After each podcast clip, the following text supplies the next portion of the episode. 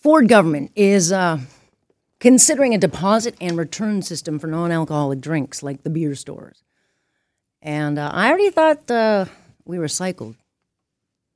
So I'm a little confused, or was confused, by this. I mean, there is a plan in place already to recycle beer, wine, and liquor. But we're talking about pop cans or your water bottle, maybe your drinky box water thingy.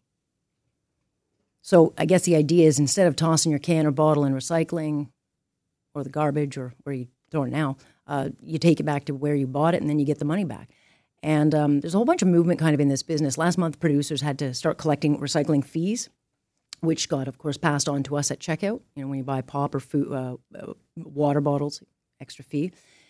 And the idea behind that is to cover off recycling costs for the province. But this program is aimed at making sure that the actual items get thrown away and not tossed into the landfills, which is where a lot of them are ending up.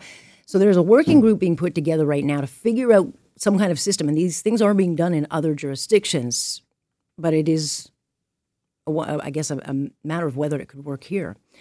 Karen Wirsig is a senior program manager for plastics at Environmental Defence and joins us now. Hi, Karen. Thanks so much for joining.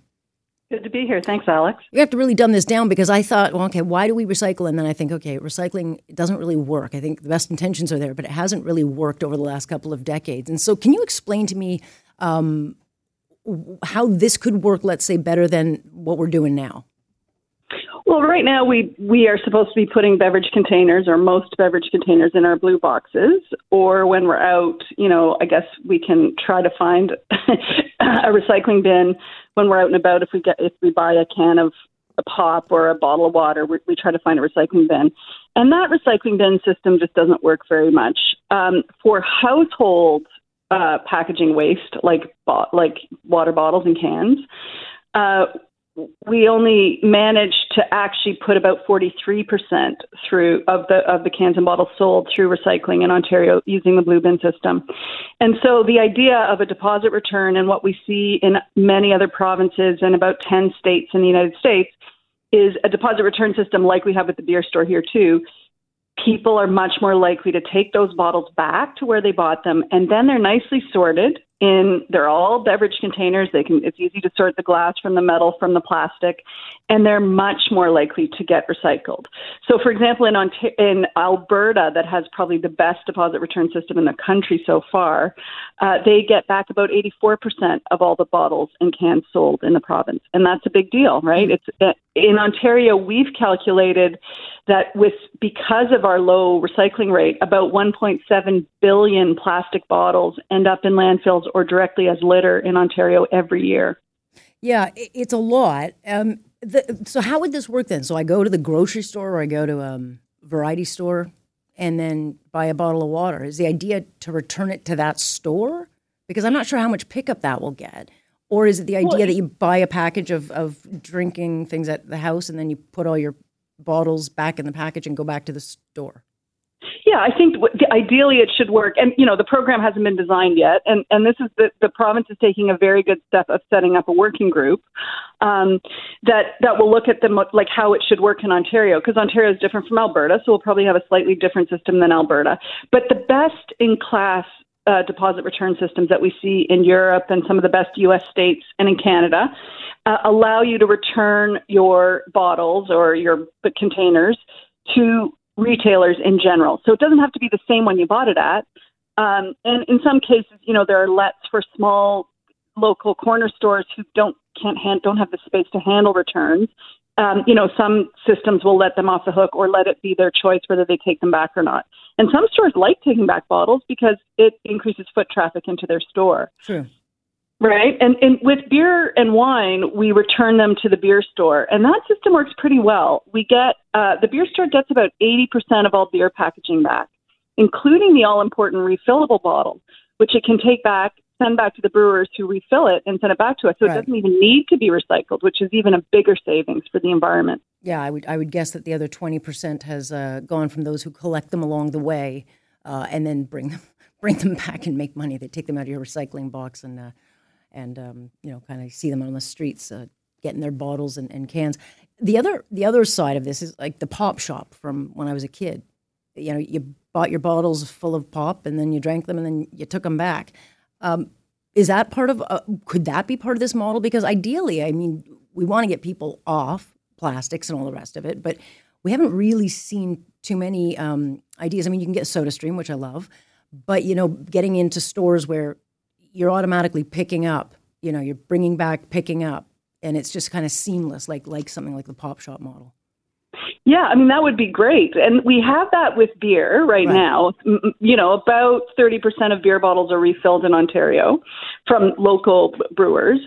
But that idea of the pop shop could be expanded for sure for non-alcoholic beverages. And, you know, the pop shop is one model where you bring it back to the same retailer, right? Because the pop shop had their own stores often. Right. It would be interesting to look at but with the beer store, you bring all your different beer bottles back to the same store. And so for refill, I think it would be more convenient for people if there was the kind of one-stop shop where we could bring our bottles back and the ones that could be refilled would be refilled. Right. And maybe that model comes down the road. I don't know.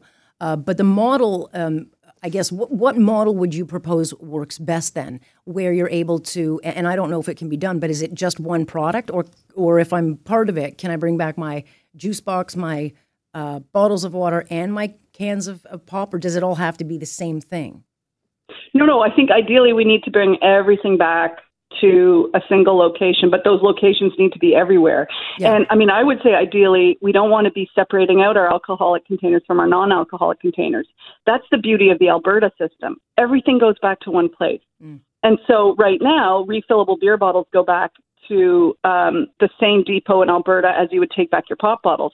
That makes refilling pop bottles all the more easy, right? Because everybody's just taking, you're not sorting cans anymore.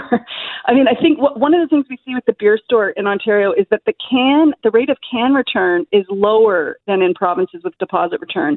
And I think that's because people get confused about what goes back to the beer store versus what goes into the blue box. And so I think if we had a system where everything was just treated as a beverage container and it could go back to a one-stop shop, that would be the best for everyone. And I think it would increase our numbers.